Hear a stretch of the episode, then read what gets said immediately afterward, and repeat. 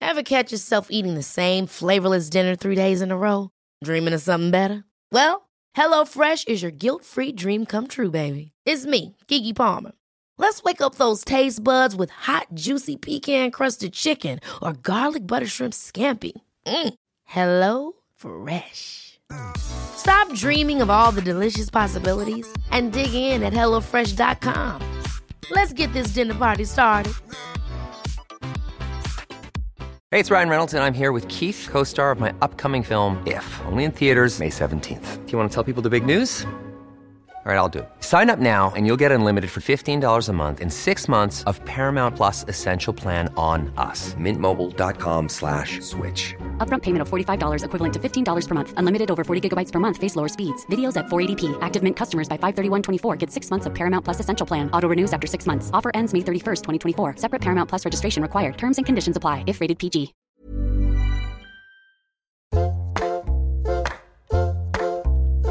Hello and welcome to Table Manners. I'm Jessie Ware.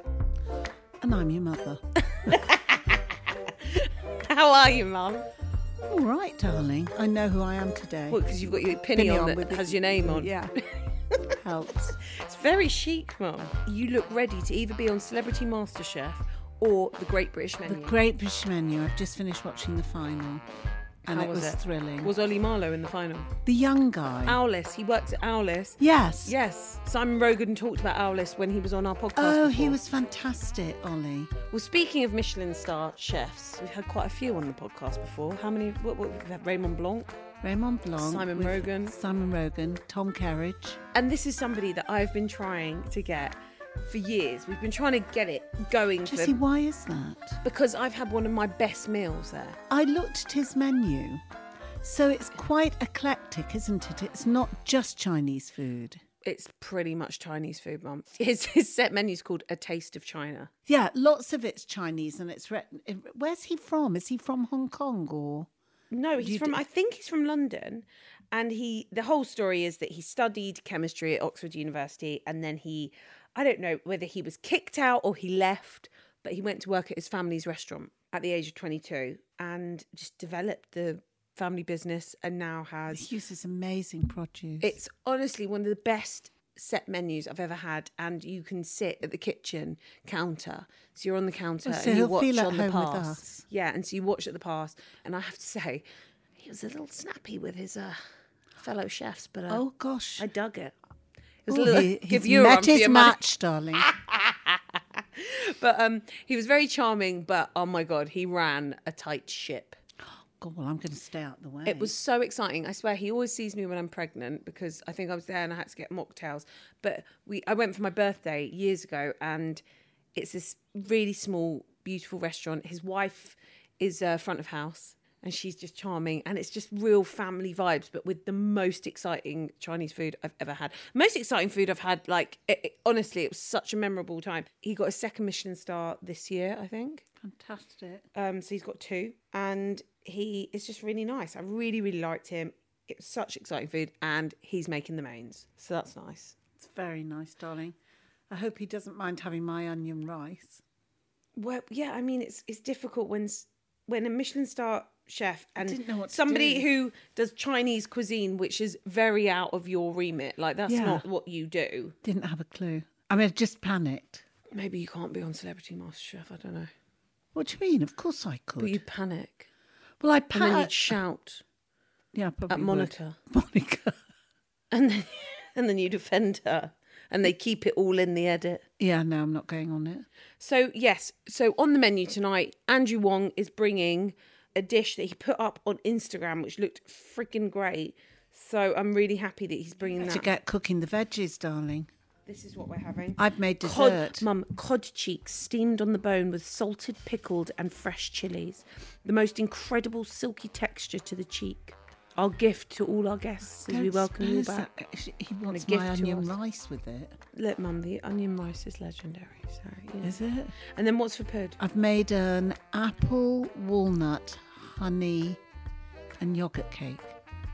That I feel like just go fully away from I just didn't know what to do, darling. That sounds lovely. Double Michelin star chef Andrew Wong finally coming up on Table Manners.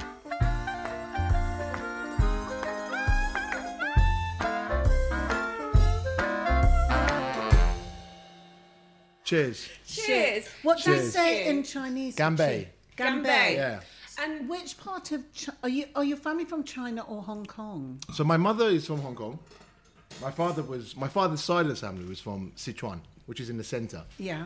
which is obviously famous for really spicy Sichuan, food. yeah. So this dish is actually not from Sichuan; it's from Hunan, which is Hunan slight- province. Hunan province, yeah. Hunan. So that's famous. Hunan, Hunan is famous. The restaurant is very famous in in Sloane Square. Yes. Yeah, Michael Pang and Mr Pang's restaurant.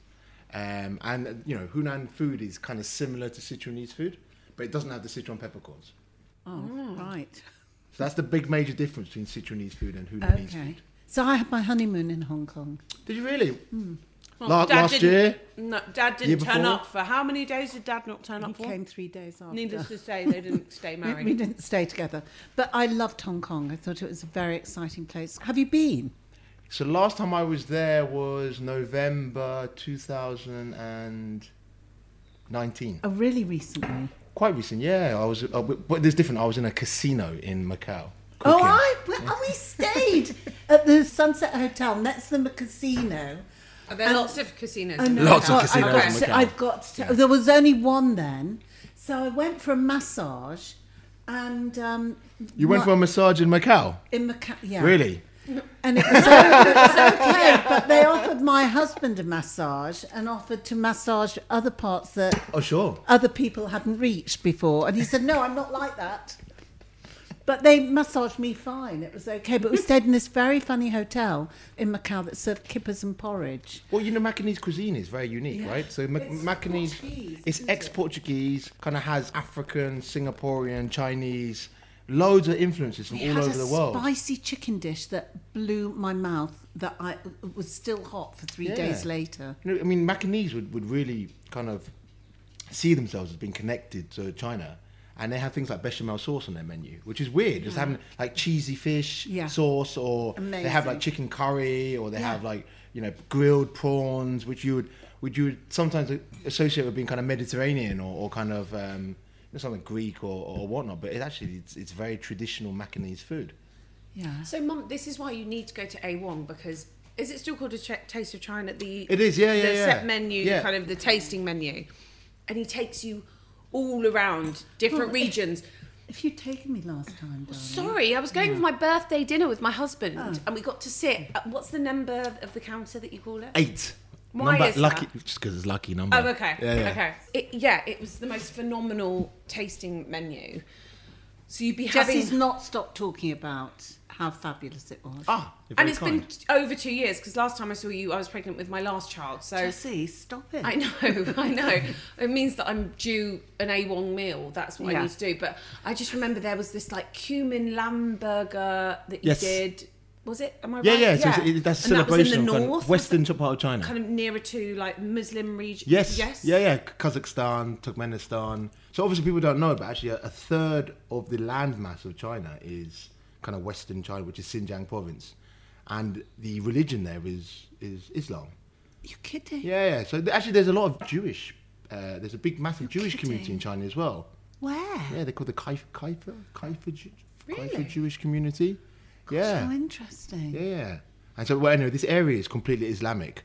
And what's unique about it is obviously that pork is a massive part of a Chinese diet because it's the thing that we use to bind things with.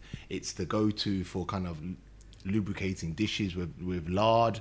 Um, and actually, the word for for meat in general in Chinese is actually pork. So if you go on a menu and it says sweet and sour meat, that means it's sweet and sour pork. Pork. But obviously, in that entire region, there's no pork in the diet. So there's a lot of kind of uh, lamb, goat, and actually the cooking methods are very unique as well. They use kind of like tandoors in the ground, um, and use spices which are kind of connected to the Ottoman Empire. So they use a lot of cumin, um, a lot of kind of mixtures of different uh, spices.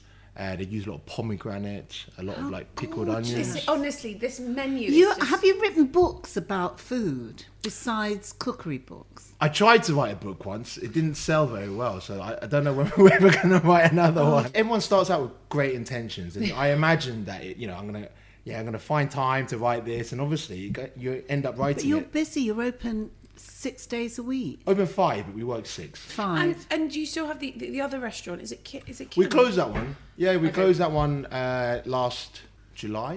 Um, because of COVID. Was it just too hard? yeah, it's 'cause it's COVID. And also, Well, I- it, it was in the city, right? It's in the So city. it's like which has been dead for like it's the pretty last- much dead. But I, you know, I think it's one of those things. Actually, you know, you with these kind of times, you kind of reassess what you're good at and what you're not good at, and you reassess whether you're not you're a good manager or not. So were you doing food boxes, meals? No, I purposely didn't do food boxes because I couldn't stand the sight of seeing any more of them on social media. so then, what was lockdown like for you and your family? Lockdown- You've got two kids. I've got two kids, and you know, I'm not gonna lie. I'm I'm I'm someone who does things by extreme. So if I work, I work like non-stop. And when you were on when I'm in lockdown- my underpants watching Netflix, I could do that for days, like I'm a without bit like with, you. with no problem. Were you living off these super noodles?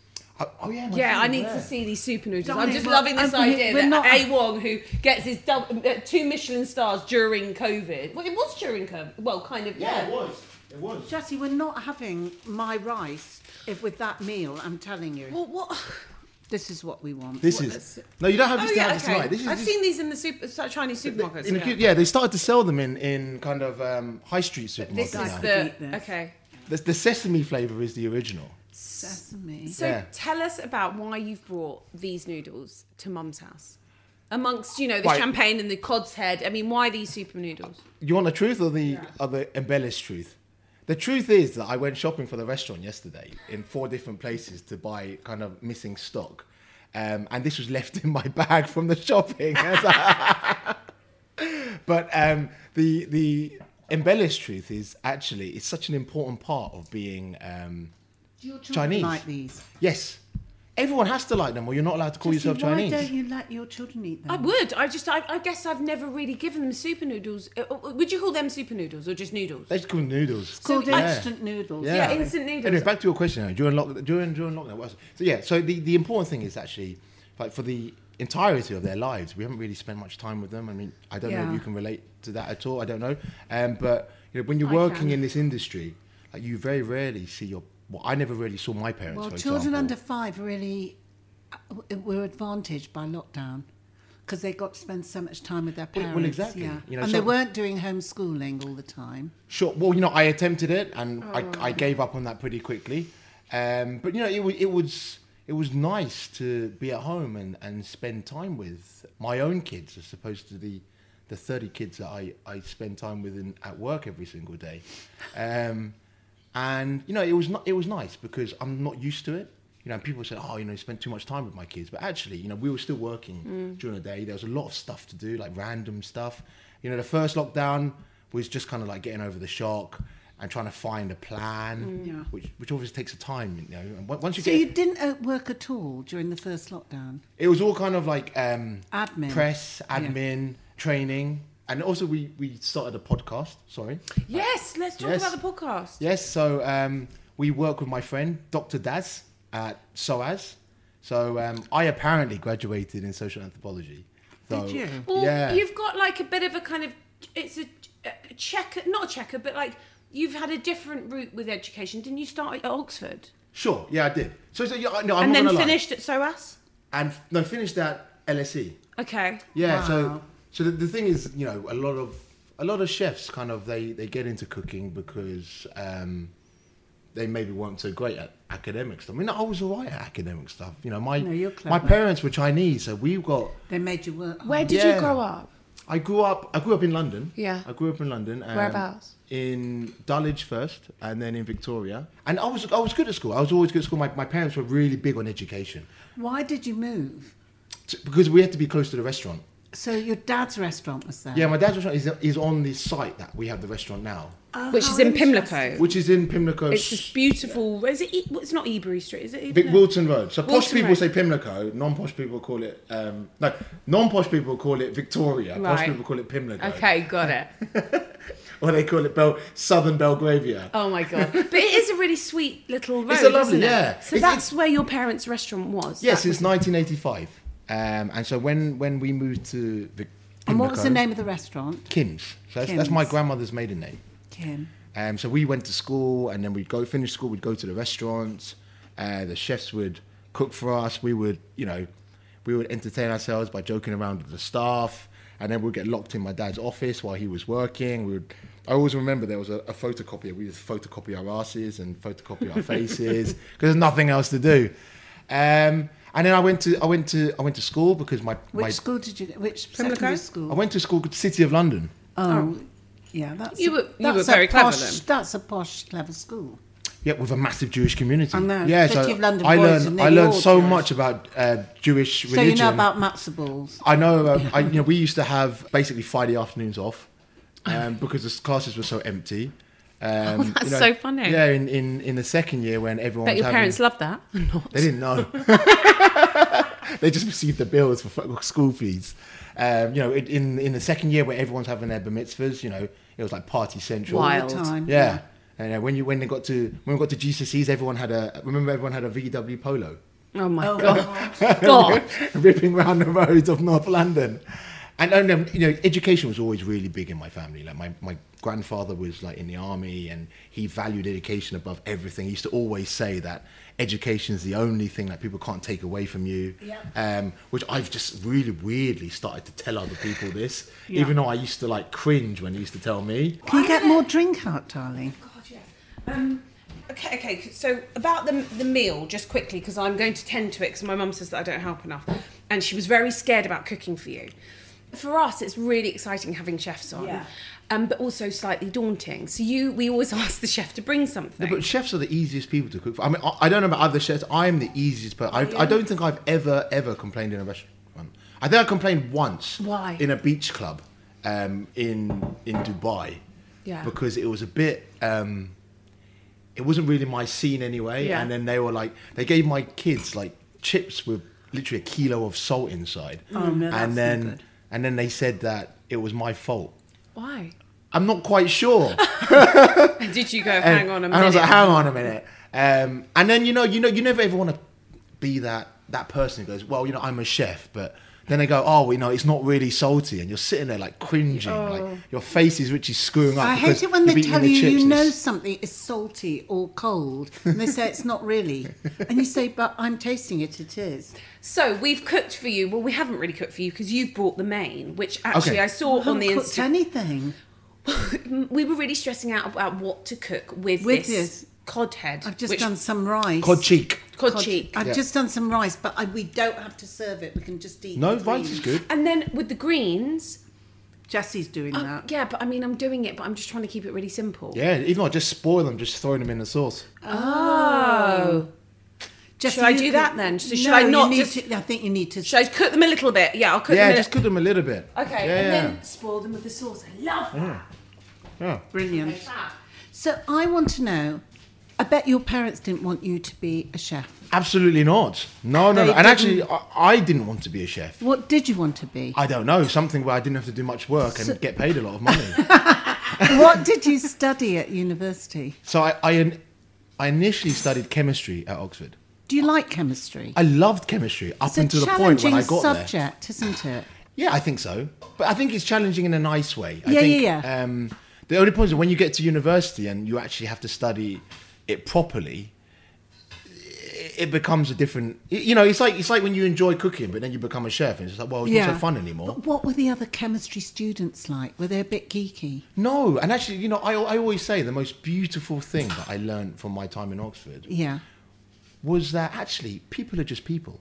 Um, 18 year olds are just 18 year olds. It doesn't matter where you're studying, what your background is. Basically, when you go to university, there's only really two things you're interested in, and studying's not one of them. Uh, drinking's one, and I won't say what the other Yeah. is.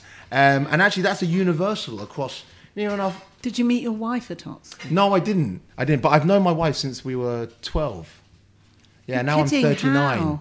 My parents were family friends um, with her family, and she's from the Seychelles. Oh, Yeah, how so interesting. so people always ask like, why did you bother come to England? It can't be for Andrew, and it can't be for the weather. So why are you in London? Um, luckily, she um, She'd always, she was always here. she she she saw something in me. Uh, she didn't. No, she she she came here for holiday when I first met her at twelve. But she Really? only really moved here when she was 20, 20 something. Um, and we started working together in my parents' restaurant. Uh, we used to be we used to be front of house together actually. and um, I used to. At your parents' restaurant? Yeah, and then we used to go out a lot.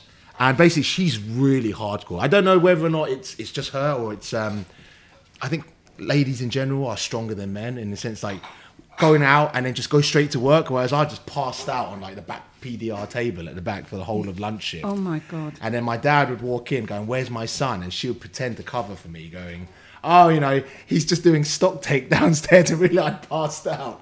Um, Recovering. yeah. And she was still working fine after about 10 vodkas and oranges. It's just like, wow, how is this possible? Um, you know, she's an incredible lady. I mean, she. she She's beautiful. Yeah, Jessie she's said front of she's- house. She still works at the restaurant. She with worked. She you. worked at a restaurant. She she worked at the restaurant up until the week before Isla was born, um, where literally she'd walk up to the door to try and open the door for Knock people, and her, people her out. belly would her belly would whack the door handle, and we, every, we kept on telling her to stop working, and she's like, "No, no, no, I'm fine." Um, but you know, she's very stubborn as well. And I remember when my son was born, he was born on Christmas Day, and she was like, "Oh." I won't need to take any time off work now um, because it was our during our Christmas Oh, That break. Uh, Sounds like you, Jessie. So yeah, I you know I I can't I couldn't ever do that. I don't think. I, you know I can work hard, but I've got a funny feeling that if I had to carry a baby around for nine months and then you were telling me to go straight to work after ejecting, um, I don't think I could probably do it. I think I'd probably collapse in a big pile of mess in the corner somewhere. So, so uh, you met. When did you fall in love? Um, I think we always. You'd have to ask her. Was your first kiss in that restaurant? No, no, no, no. Jessie, please. No, I need to know these important details. You know, I think that, I think the biggest thing is when when we were working together, I got thrown out of university when I was studying chemistry. Why did Why?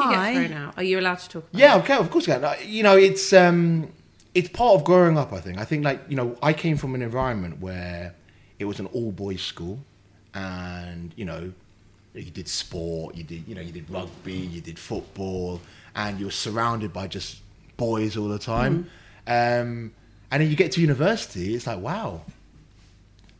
Boys only make up half of the world's I know. population Interesting. and it's like wow you can have so much fun at university you're no longer at home um, you get given a student loan for doing nothing um, to apparently live off but obviously most of it gets spent on on evening nights out um, and then you, you you forget that you, university actually you're meant to do a little bit of that thing called studying and you didn't. You just rebelled rebelled didn't. a bit. i don't know if it was about rebelling I think he was just feeling his feet, darling. I think maybe I was just so happy that I got there I forgot to, what to do after Oh, your I parents got there. must have been so proud. yeah they were so proud they didn't last long though Yeah. How did they feel when the old uh, boot came? Oh my God. I don't know because it was you we just kind of ra- like, kind of rolled with it for like a year and a half until I went back into university. Okay. Um, and then they really wanted me to do law. Um, course and I they did. And I refused to do law. Oh my um, So I God. studied social anthropology, pretending I was studying social anthropology with You're law. so naughty. I know. Um, and obviously they were like, "What are you studying?" And um, my parents are really Chinese. and they didn't even know what anthropology was, and they couldn't even pronounce I, I anthropology. felt I had a struggle, yeah. Um, but it was it was a great three years. Not so much about studying, studying, but kind of like there were little bits of it that so were you really were at E? quite interesting. LSE. Yeah, And it's known for its good thinkers, it's known for its economics. So economic, like, but then, so how? but clever people also. There were there are some very very clever people there. Yeah. so when did the pull back into the family restaurant happen? Right. So when I was when I was at LSE, um, Yeah. I was enrolling for the second year, and my father passed away. Oh, Um, so my my mum at that time had um, some restaurants Hmm. uh, with my father, and so I just went back to help out basically, Hmm. and I went back to help out, and then I kind of realised that actually, if you really want to help out, you really need to kind of understand the ins and outs Hmm. of a restaurant, which ultimately means you need to learn to cook. Um, Had you ever cooked before then? no, no, just uh, these lovely noodles that. Oh, Okay. so and you hadn't had any interest. I hadn't had any interest. No, I'm Were not you a gonna good lie. eater? I, I don't know if I was a good eater, but my my my dad throughout our childhood was really big on um, doing what in Chinese they call "gin sik," which means experience as a, as a phrase. But actually, if you break down the two words, it means to see and to understand. And he always took us to loads of different restaurants to to, to see and understand how how the other half lived. Um, I remember, you know, I remember going to. Um, uh, L'Oranger on St James's Street with him. I remember he took us to Marco Pierre White's restaurant, uh, at Oakram when we were kids. Wow. Um, Did you appreciate it? Or no, of course not. No. Okay. Yeah, yeah. But I do remember that we Yeah. ate something there where I thought this is delicious, and then you go to other restaurants and order the same item, like ooh, Ah. it's nowhere near the same. So that was a kind of a, a thing growing up. But then when I when I went back into cooking, um, initially it was just oh well, let's just learn the basics. Let's learn the basics so that if the kitchen ever have a coup and walk out, Mm. at least we can maybe get through the day or the week So what were those basics? those basics kind of like just understanding um, basic processes, understanding that how to make a basic sauce, uh, understanding how to blanch vegetables. Um, and then obviously, you, you, when you learn this stuff, you learn it at, at college where they all concentrate on Western cookery. Um, and of course, Chinese cookery is very, very different um, across the board. Well, I, I wouldn't even know where to begin. It, it's a very, very different set of rules and parameters. Yeah. Um, and so, but it was good to But understand. you're that clever and you've done chemistry. you know what? I did a lot of work by myself. So I remember during that whole period, there was about a six year period where I would uh, learn Western cookery and try to understand. I knew nothing. I remember I used to go to cooking college and had no idea what they were talking about. Like they were talking about julienne this and this and brunoise that. And obviously I had to wing it because I didn't want to sign up to level one or level two because that was just like. So you'd done your your, socks on. degree by this time. I'd done my degree. And, then your dad passed away. Yeah. You're trying to keep the Second year. kitchen going. So what I, d- I know, I- but at that point, I was doing university. I was going to work, going to university because you know when you go to LSE, you only go up to like three hours a week, or whatever it is. Then I'd go to work. Then I'd go to evening college twice a week. Then I'd go back to work again, um, and I did that for like two years. Um, and then after that, um, I decided to go to China. So I went to China because my mum. Well, I told my mum I wanted to go, and then she rang up all her friends she must um, have been so in the industry. pleased you wanted to go. No, she was like, "Are you sure you don't want to study law?" Sh- re- Oh, no. Yeah. No, and I, I But forgot to did say actually. she want to keep the restaurant going? No, I think my mum was just giving up by that point. She was just like tired. Of Was the she whole thing. cooking? No, my mum's a terrible cook, and my mum used to send us to school with sugar sandwiches. And back then, back then when it wasn't illegal, like if I took, if I gave my kids sugar sandwiches now, I'm pretty sure the kid, the teacher'd be ringing me up. How old was your dad when he passed away? Not old. I think he was like under fifty. Shit. Yeah, under fifty. He died very, very quickly. It was like a like a four month process from from being diagnosed to to passing away. Um, so yeah, it, wa- it was just kind of that whole period was just kind of just just not really understand what's going on, just just roll with it. And then my mum was just like, okay, you want to go to China? You sure you don't want to go to law school? I'd enrolled for law school and I'd got in, and on the way to the induction, I just didn't show up. I, I, I literally I was on the tube to Temple Station and I just got off the train and went back. I'd paid for uh, enrollment and everything. That was the day to go collect your books or something. And you thought it's not for me. Yeah, and I remember I read the thing. They said bring a suitcase. I was like, sod that. Like What, anything for that requires. books? Yeah, they're like bring a suitcase for your books. I'm like, this is not for me. And what did you think about when you were on that train on the way home? Were you like, I'm gonna have to tell my mum?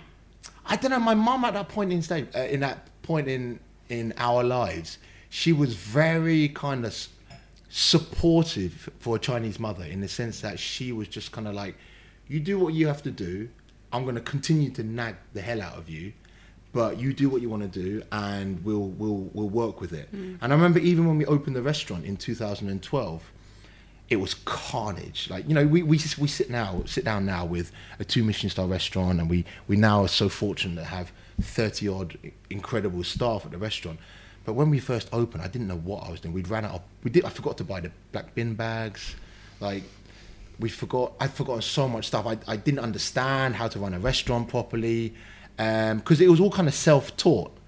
Um, and you know, the only way to kind of deal with it at the time was just to get frustrated and to get angry. And I remember we we must have lost maybe fifty chefs in like a month. Why? Um, Because you could cross. Cross is a very nice word. Yeah, yeah. Cross, cross in the mildest form. Um, but yeah, it, it was a, it was a, and it was only because I was oh, so You're immature. very, very biddable. You're very kind and nice. well, I'm just like Jekyll and Hyde. You see, I've like- seen him on the past, mum. Oh, I'm, I'm a lot better now. I'm a lot better. I think since I've had kids, I've been a lot better.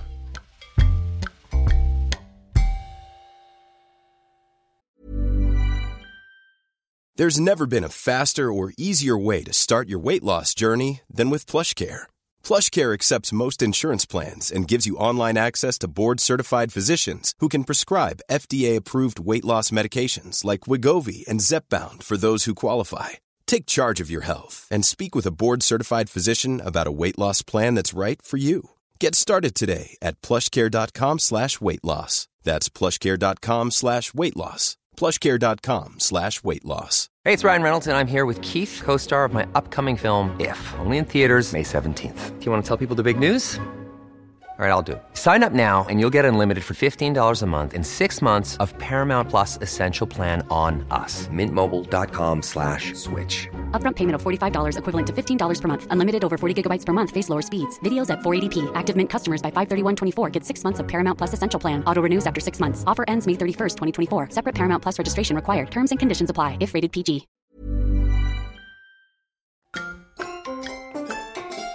Tell me about that time when you were in China and you went to China Right. after you kind of committed to the cause. Does he need Yeah. to turn his oven off? Do you, uh, how's the?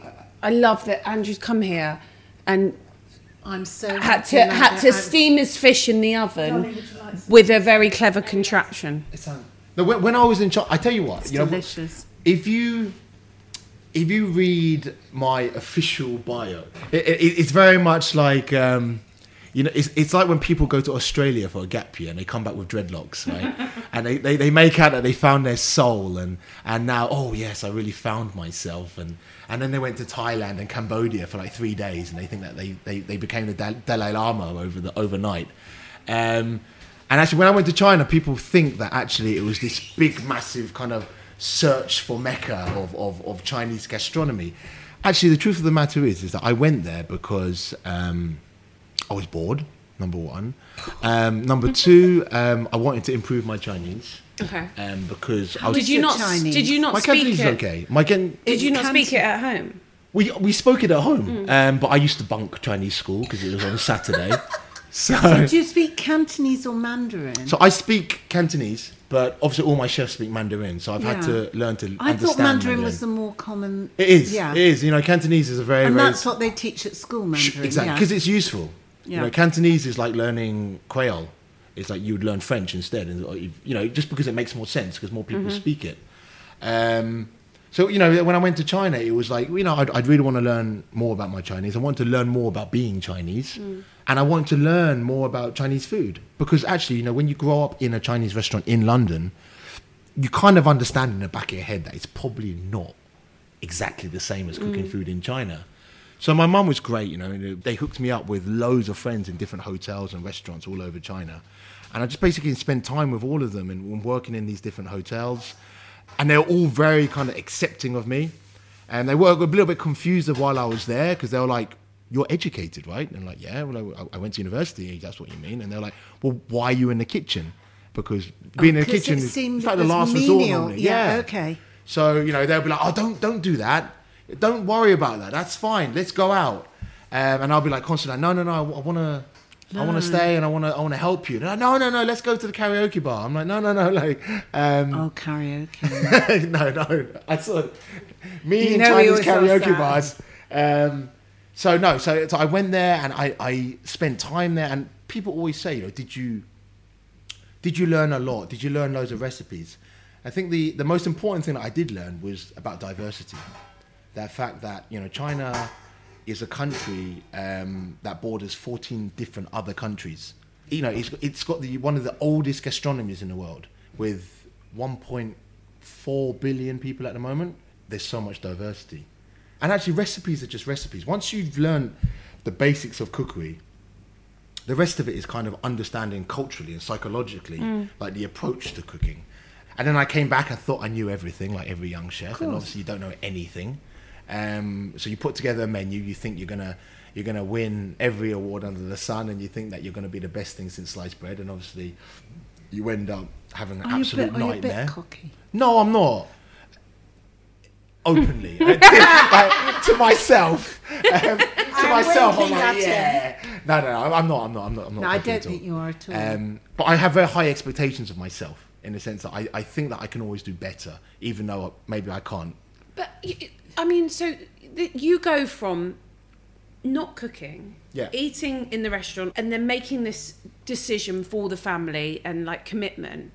When did you fall in love with cooking, or have you ever fallen? y- uh, You must have, right? But when Yeah. did they like th- was there a light bulb moment with a particular dish or something or a moment or a meal that just went oh okay now i'm doing the thing that i'm supposed to be doing it's not bloody law it's not chemistry it's kind of or do you feel like Yeah. you're doing the right thing No, now? no, it, it was weird. I, I remember very well. I was in a I was in a Sichuanese restaurant in Sichuan, and my Sichuanese Chinese is is non-existent. So I didn't really understand what was going on, and I just kind of I used to call it Russian roulette. You just kind of go on a menu and just point at something, and you just hope for the best. And do it? People expect you to know what's going on because you're Chinese. Yeah. Yeah. Yeah. yeah. So they, they, they, you know, they're talking away to you in, in Sichuanese, and you pretend you understand it because you know, you know. And is there a dialect like Scottish or Geordie? Yeah, Sichuanese is a Yeah. dialect. Yeah. So So, it's- is it's it like- like Geordie or? No, it's it's probably even more different. Like you know, in Okay. a sense, like Geordie probably, if you spoke English, you could probably understand Geordie Yeah. very quite easily. But actually, Sichuanese is quite different. Okay. Um, and I remember when I ordered it, what came out was like a, a pond of water with like a mushroom floating in the Oh my inside. God. And I just remember that was the turning moment. I thought, wow, like Chinese food is really diverse, and I think there's um, there's a story to be told here, um, in the sense that I think Londoners um, and a lot of Western We just culture don't know. we just don't know. Yeah. And I think that was the light bulb moment. It Yeah. wasn't so much about I love cooking or you know which which I which I do, but it was more about But the it's fact that everything to do with the whole. yeah cuisine, yeah. and it, it, it's the fact that there is this story to be told and this um, this message to be to be given on on on challenging people's misconceptions. Um, and I think that was the light bulb moment. So what I'm going to do now, I'm going to do something called scalding with oil. oh mum do you want to watch So this this is I'm going a to take a picture. this is a very very Chinese technique. okay Hold on, wait, wait, soldier. Have you found that lots of people are doing because you know fallow are doing a kind of turbot head at the Yes. moment? do Oh, you, the do you feel like it's it's in? imitation. No, no, it's I don't know who was doing the head before, but like Jesse, can we have a proper bowl, please? is what um, Andrew? Do you need? But do you feel like it's it's it kind of it's encouraged? Well, there's a kind of whole sustainability. Uh, move, well, people moving towards more sustainable eating, or do you think that I think the thing about Chinese cuisine is that it's always been about sustainability, Using every part. head and nose, head to tail, Uh-huh, whatever uh-huh. it is. And although it might be uh, on trend at the moment, it's Yeah. something which is just part of Chinese cuisine. Yeah. Um, and it's, it's it's a lot with a lot of kind of ethnic minority cuisines, right? Um, you know, this idea of salting or preservation or fermented. well, exactly, but you know, you're even- like you suckers? We've been doing this all the time. Mm. Exactly, you know, and even, even if you look at kind of like um, historical Jewish recipes, right? There'll be a lot of salted stuff for preservation. Yeah, There'll be salt fermented, herring, yeah. like you know, and and the big thing is that just because there hasn't been a big massive PR message behind it, Mm. that people think that fermenting was invented in in Nordic countries five years ago. It's just Mm. ridiculous, really. And so I, I, you know, what I want people to understand um, when they have something like this is that I'm not doing. I'm not reinventing the wheel. Mm. I'm just trying to celebrate something which has been part of our gastronomy for thousands of years. Yeah. It's just a bit of rice if you Oh, want. look at her! She trusted up with this spring onions. Where's where's your where's your kind of go-to place when you're not thinking about a wong? Yeah, You're switching off. Where's your a few restaurants that you absolutely love? sure. So number one, we have two kids, so we need to have a restaurant where kids can go to. Ah, yeah. Um, which is a bit of a problem these days. Yeah. Because obviously, when you you know when you're a chef and you're in the industry, you don't want to um, put your friends in an awkward Mm. situation. Right? You don't want to bring them to someone's dining room and then they trash the place. I know. I know. Because you know I've made that mistake once or two. You know, because chefs are so nice. They're kind of like Andrew, don't worry, my kids were the same. You know, Yeah. you got to bring them so they can learn how to behave in a dining room. I'm like, really? Um, and then you go, all right, let's let's try. You're like, when can we bring out Peppa Pig or Paw Patrol? That's it. But actually, as um, as a diner, I love really kind of um, number one spicy and number two kind of homely food. So I love um, a Pakistani restaurant in East London called Lahore Kebab House. Oh, yeah, it's fantastic. Yeah, I- Where is it? Where? It's a Commercial Road, Yeah, on, is or it? just off Commercial Road. Okay. And then I love to go to um, I love to go to Chinatown because I still have Where do you go in Chinatown? So my friend's restaurant is uh, my friend's dad's restaurant, Hmm. um, who still remembers my grandfather because they still tra- they traded. Times crossed. even though he's a lot younger than my grandfather. Um, he used to own a restaurant called Harbour City, and now it's uh, they moved it next to the supermarket, so it's New Long Fong. So we were there. New Long Fong, I think we've been there. Yeah, you- I'm sure you have. Um, right next to the supermarket. If not, um, his son owns a restaurant in Wingyip Supermarket. It's called Reindeer Cafe, so I'd love to go there for like, roast Chinese meats. Does Natalie have a look in with the Seychelles cuisine? Yeah. There aren't many Creole, um, Seychellois um, restaurants in London. They're Do not. you, does she cook at home? She, well, she does cook a little bit. Her, her, her mother, grandma, is, uh, is an amazing cook. Like she, if you ever go to the Seychelles, like they might take you on these tours of like you know, let's show you Creole cuisine. But actually, Natalie's mother's food is the best. It's like octopus curry, um, no octopus salad, crab curry, um, absolute. And they have these, they have these red snappers which put the whole of the world to shame Yeah. because they're about like four foot long. You won't get that in a fish Uh, You would kettle. never get. No. Yeah, exactly. they literally just cut an oil drum in half and cook it on top of the oil drum. So and, and and your kids like did, and they they want to go out for Chinese food at the weekends and stuff like that and then Thanks, Yeah. darling. Yeah, yeah. My, my more my kids are very. Do they like your food? No, they hate it. it's so annoying. They absolutely hate my food. They're like, Daddy, what's his name? Dumpling Legend makes better dumplings than you. I'm like, I don't think so.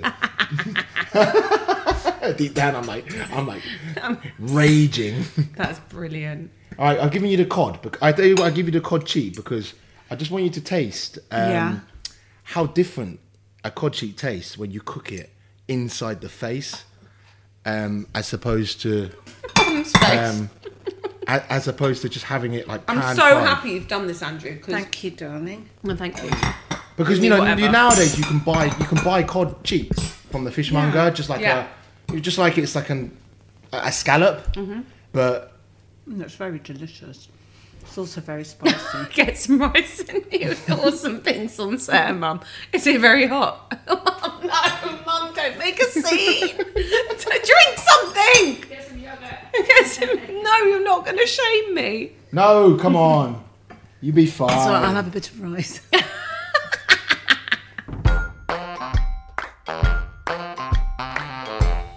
So what is your what is your podcast about? So it, it's called XO Soused, um, Yeah. named after a really famous sauce in Hong Kong called XO Sauce. And what does that taste like? XO Sauce is basically like a, a really luxurious vinaigrette. And the story is, is that in Hong Kong in the 1960s, all the chefs started to compete with one another who could make the most expensive sauce. so they named it after XO um, because that was like the most revered you know, French cognac um, at the time. Um, and it's basically like dried ham with dried scallops and dried prawns, cooked out with some oil and some chili. Um, and you can literally put it on anything. It's like oyster sauce. And, you know, Dr. Dr. Mukta, who we work with, is constantly, you know, giving me facts. And actually, the important thing is that actually the work that we do ends up being stuff on the menu. Because you know the, the thing is actually for the, for the first five or five or six years of the restaurant, we would just take dishes that I like to eat from around China, and they would just reproduce them. Right, so it'd be like, oh, I love I love black pepper crab, so I just want to put black pepper crab on the menu. But this is the first time where we've actually gone. You know what? I just want to cook something where maybe other restaurants don't have on their menus, but it, it's a reflection of the work that we, we talk about and the stories that she tells me. Um, so it's kind of combining your social anthropology, sociology, kind of I don't know uni- university degree. Li- There's a little bit of that in there. Yeah, I think so. I think it definitely. I mean, it, Yeah, it- your mum should be proud. What are some of the new dishes that you have put onto the me- uh, onto a Wong menu that have been yeah kind of learnt out of this podcast? Sure. So um, another one would be um, this idea of celebrating um, the journey of Columbus going to Ch- to China, all of those ingredients in the 1500s. So obviously potatoes are not Chinese, and things like uh, tapioca root are not Chinese. Uh, they're kind of South American ingredients, um, and so we've got this this dish which which centers around the fact that when I'm in China. Um, one of the breakfast items that you buy a big sweet potato and they put it into a paper bag for you in the morning and you just chew it while you're walking down the street and going about you know your your, your morning stuff so it ended up being this kind of like barbecued baked sweet potato with like licorice infused soy sauce with fermented black bean and then tapioca pearls um, and it, when you eat it, it really reminds me of eating kind of fatty pork belly because you get the crust, you get the kind of the jellification of tapioca, and then you get the meatiness from the, the, the starchy potato, um, which which again taps into a lot of the work that we do about kind of Buddhism and, and Chinese vegetarianism, um, which actually again vegetarian uh, Buddhism didn't arrive into China until 1 AD. So a lot of this cuisine is actually it originated from India, if you want to be really technical about it. Um, but this idea of of t- taking vegetarianism to another level to mimic textures that you might associate with meat, that is something which um, Buddhist cuisine has really taken to a whole new level. You know, and you look now, you know, the, all this stuff in the supermarket, and, and my, my cousin works for a really big um, fish finger factory um, company, Yeah, right. um, and they're, they're, they're putting millions into r&d on finding uh, vegetarian substitutes for meat but actually in china that we've been doing it for thousands of years um, across the board with, with so many different things This is delicious, by the way, Andrew. Thank you so Fantastic. much. This is so good. Are you- is that just kind of like your no, masterchef it's reaction gorgeous, but I don't know. I couldn't cook it the way you've done it. Why does it not taste oily? And you've put oil on it. This is the this is the, a technique of of Hunanese and Sichuanese food. Like it looks like there's a lot of oil in it, but it doesn't taste oily. No. it tastes quite clean on your, on your Yeah. palate. Yeah. I'm glad I didn't see it uncooked, because it looked fabulous cooked. Have you had the eye? I'm going to leave Yeah. that to Andrew. You sure you don't want it? No, yeah, you have it, darling. you sure? Um, I hope it's not Eat with good offensive. health.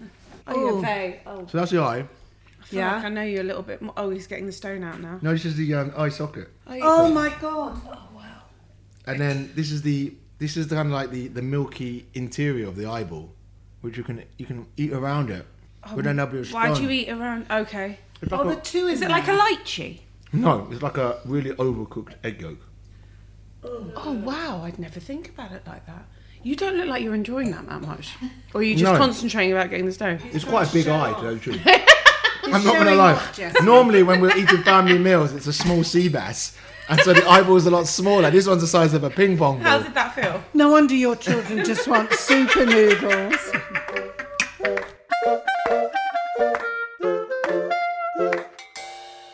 Andrew, this is just a little taste of something. Thank you. It's an apple, honey, and walnut cake. And it's a sky ginjal kind of recipe. Is that how you pronounce her name? Glyn, Ginjal, I don't know. I don't. From from uh, We need some Somerset spring, House. yeah. Would you have some? I'd love some. I need to ask you Sure. what your last supper is. I was thinking about this on the way Okay. because I've been listening to. And actually, I think a more interesting question is who would I like to have around the dinner table? Okay, do that. Well, do both. Do both. So I'm obsessed by Obama. I've got like a really too. weird kind of like obsession with him. I just love the way he speaks and that he's like cool. A good person. Yeah. Yeah, you can almost like feel it in his voice that he's a nice person. Like annoyingly nice, but Mm-hmm. And then you super see Michelle intelligent. and you're like, oh my god, you're both like the best people. Yeah. And like, you deserve each other. So I said him, and then I was watching a documentary on Bruce Lee yesterday, and so I'd love haven't to. ever watched that. I'd love to. I'd love to chat to him because he died at 33, and I'm already 39. god. Yeah, and if he'd lived, he would have changed How the world. did he die? He died of like a heart attack from like a a, um, a reaction to a painkiller. Um, but there were loads of conspiracies about possible other ideas of how he died. But and he, the, mo- the saddest thing is that he died a month before Enter the Dragon got released, which basically took him into like the global stratosphere of, of Mm. like Hollywood A-list, which he'd been trying so hard to achieve And for he the whole never of his found out, life, yeah. right? Um, so I'd love to have him at the dinner table. Um, yeah, I only got two at the moment. It's a bit. It's a bit of a sad one. Any women? Any women? Yeah. Yes, they're good. We like Michelle Obama, obviously. yeah, she's she's got to be there. Yeah. Do you have female chefs? Yes, yes. I tell you wh- one, and I, I say this real honestly. I, I, we are so lucky in our kitchen because I haven't done this intentionally, but it's the way that I like to work, and I like to have a team around me which is representative of society, Mm. which means you have uh, people from different backgrounds. Yeah, because it wasn't all Chinese No. people at all. Yeah, not only different backgrounds, but also different ages. So we have one guy who's um, in his mid 50s. We have um, a lady, Maylan, who's. She looks really young, but I think she's like 50 something. Good genes. Um, you know, we have people from Spain, from Bangladesh, from Uzbekistan, from China, and I think that it's so nice to have that dynamic in a kitchen because actually a lot of kitchens in in the country in the UK they're very kind of um, male, yeah, male rugby team s kind of demographic. And when you see these young chefs when they come into your kitchen, they behave in a very odd way. In the sense, like, you know, would you behave like that if there was a lady present? And of course, they wouldn't, right? And I think sometimes just having uh, a nice mix present in a in a working environment, everyone adapts. You know, you're not gonna you're not gonna be misogynistic and, and overly like ridiculously outspoken when there's a nice mix or there's people to respect in the kitchen. We've got 10 more minutes with you, and I still haven't got your last meal. Oh, We've last got- meal. We've got, Okay. we've got two guests. at the- Yeah. Three guests at the moment. Three guests. Last meal. Um, Anything? Dim sum. Yeah, okay. Definitely dim sum. Where do you go for your dim sum? You do it at your restaurant, don't yeah, you? yeah, we do it at a restaurant. On I just- Sunday. No, we don't open on Sundays. No, so- But okay. I, I love Why dim don't sum. you open on the Sunday? Because it's very, because my Natalie would divorce me. I know, but it is a very Chinese thing. It to is have now. the Sunday yeah, meals. you know that we just have to make Saturday Sunday. okay. Saturdays are the new Sundays. That's at quite good. AWOL. So you do you do Saturday dim sum. We do we do everyday dim sum. Oh, yeah, okay, yeah. fine. And, and the the one thing we do, which I think we're the You only serve restaurant. it in the evening. No, we serve it as like a platter, but not as a whole menu. The- I think we're the only restaurant in the world that serves dim sum individually. So I, I'm pretty sure when you go to dim sum, like there's three in a basket, you have one each, and then you're all staring at that last piece, right? You're going, well, who's going to eat that? Um, so that was a massive bug for me when I was opening the restaurant. So I was like, we're gonna we're gonna sell it individually, which is absolutely a nightmare for logistically for the kitchen. Um, but I think it's important to do so that guests can try everything. Can you get it ready beforehand and then just steam it at the end? Oh, you have to do that. Yeah. Yeah, yeah. You know, because we we've been, we've been up since like seven o'clock making it. Um, uh, so it'll definitely be dim sum. It'll definitely be some kind of soup noodles because I love noodles. Um, and then dessert. Again, it'll be probably something really. Um, it would either be like Indian mango, or like mango sticky rice, or if it was like a like a, a French dessert, it'd probably like um, It'd be like Pierre Kaufman's like pistachio souffle or like a passion fruit souffle. Um, only because like you know people always make out that souffle is like really difficult, but they're not, Dead diff- easy, they're not yeah. difficult to make at all, right? But actually, I love that romance that everyone's Mm. believed that souffles are impossible to make. Um, Well, you've got to get the liquid right. You though, do have to because get it. otherwise you're going to end up with a big soup at the bottom. but actually, I don't mind that. No, I don't. I don't mind but that. you're not supposed to. Sure, but uh, my big thing about the souffle is that the inside needs to be Yeah. wet. Yeah, me too. And I love it. That, however, the, the bigger the rise. Oh, really? You're a size person. Yeah, I like size. Yeah, size matters, Andrew. On your souffle, the height. Um, another person I think that I'd love to have my grandmother there because my grandmother Kim, because my, my grandmother never saw um, me really become a chef. Um, I think she came once when we first opened a restaurant, um, but when it became um, a, a restaurant which I was really proud of it being coming part of my identity as Mm-hmm. being Chinese. She never really got to eat my food. Um, besides that, uh, what else would I have? That answers your question. That was no? quite decisive. yeah. Drink of choice. Drink. What did I drink? You're not a big drinker, I can tell. No, Just not as big as you, Mum. No. no, I'm not. I'm not a massive drinker. Um, gin tea, Okay. Yeah, I love a gin tea. gin tea. This champagne I really like. Well, not champagne. Sorry, sparkling wine. Um, this goes really well with dim sum. um, the one that we had really well because to me it's So got like do you serve that at your restaurant? yeah we have it. it's got like a to me it's got like a hint of strawberry but everyone It's, else so- it's got a sweetness to it. everyone else in the wine world disagrees with me. Oh. Well, I Which- think it which takes I got a love. green taste, almost appley, I thought. Well, that's it. I, I I love the fact that actually I'm an absolute philistine when it comes to wine, and I, I'm happy to let people know that I'm a philistine. What else would I do? For old time's sake, my wife loves um, mango bubble tea. I've never had bubble don't tea. know what bubble It's tea tapioca, It's isn't it? tapioca. It's big balls of black tapioca pearls inside like mango juice. Uh, what else? would I- Oh, sour beer. There's a Ooh, what's really that? cool company. Um, we've just started serving it in a restaurant actually. I, I, it's new to me too, but it's a sour beer like with a kind of like a a pruny kind of undertone to it. Um, and again, I, this is education on the job, right? So, Yeah. so Danny says try this with um, either some Peking duck or with some spiced lamb. So the prune. Oh, Yeah, yes. it, it really, and, and I love watching customers' reaction to it because you know when they when they're getting when having a tasting menu, you, you give them like a, you say to them, "Oh, this is a sour beer." Like you can see in their eyes that like, I'm not convinced. Well, maybe the word's an odd word to use. Is it really sour? it is. It's sour. It's it's got like a, a- like a pecan note to it, and it, but it's got this it's this pruny kind of Yeah. palette to it, which is really nice as a as a uh, a beer to accompany um, food. You've, I mean, you've just said you're not a drinker, but you've just named four drinks, so I appreciate that. That's amazing. I want to know, final question. Andrew Wong, what would your mother's or your grandmother's worst table manner be if they like if they were going to see like somebody doing something at the dinner table that would be like offensive to them what would it be To them or to me? to them My my grandfather's biggest one was um, holding a rice bowl with two hands. Yeah, like that. Because in, in traditional Chinese culture, if you cup a rice bowl with two hands, with your hands underneath, it implies that you're begging. Begging, yeah.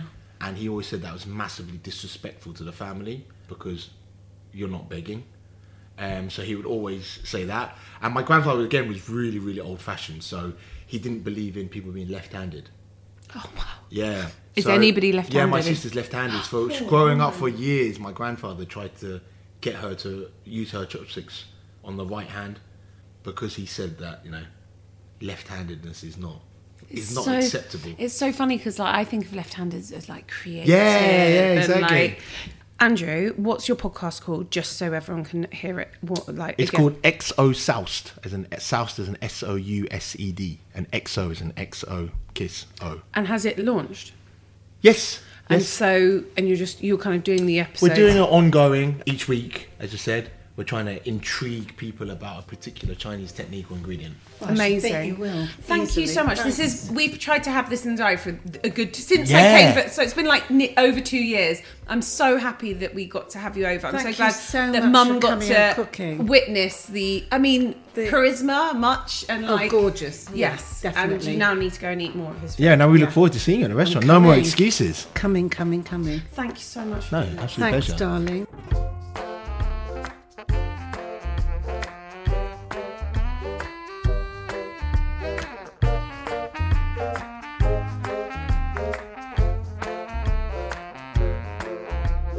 Well, Mum, I told you I've been trying to get him ever since I went for his food, and that was in October 2018. I wanted this guy on. Wasn't he fab? Absolutely adored him. So much, So charismatic. so charismatic, so much information, and so But much he should cod be running eyeball. a course on Chinese food. Mm. He's the most knowledgeable person about food I've ever come across. I mean, I it- that's what I do love it when we have a chef on, yeah, particularly a that chatty chef. chef. I mean, he was yeah, he was fun. Yeah, I loved it. Thank you so much to Andrew Wong for coming on. and thank God he ate the eye. Yeah, I mean, I felt like he struggled a bit with that whole time. I think he did, darling. Oh, it was big bollocks. Yeah. Um, but yeah, thank you, Andrew, for coming on on his day off. And he must be zonked. He's a delight, Yeah. an absolute delight. I mean, you probably heard it in there, but A Wong, get yourself there. Good luck getting a table. And also, Exo Soused, go and listen to his podcast. If you enjoyed all the stories that he told you I'm tonight, sure there's a load more. yeah, go to his podcast. He should. Everyone should listen to it. I'm gonna go for Saturday dim sum. Or maybe I'll go for Tuesday dim sum. Who knows? Okay. And I'm taking those super noodles home with me. Okay, good. Thank you, Andrew, and thank you for listening.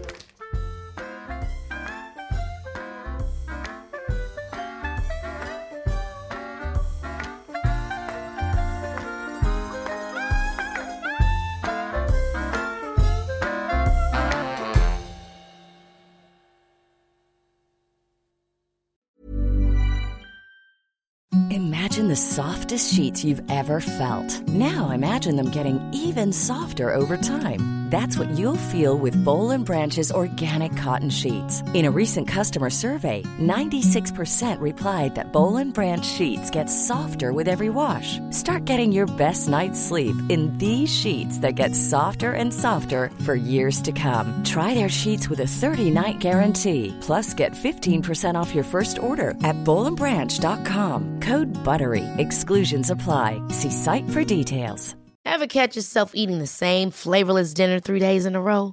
Dreaming of something better? Well, HelloFresh is your guilt free dream come true, baby. It's me, Gigi Palmer. Let's wake up those taste buds with hot, juicy pecan crusted chicken or garlic butter shrimp scampi. Mm. Hello Fresh. Stop dreaming of all the delicious possibilities and dig in at HelloFresh.com. Let's get this dinner party started.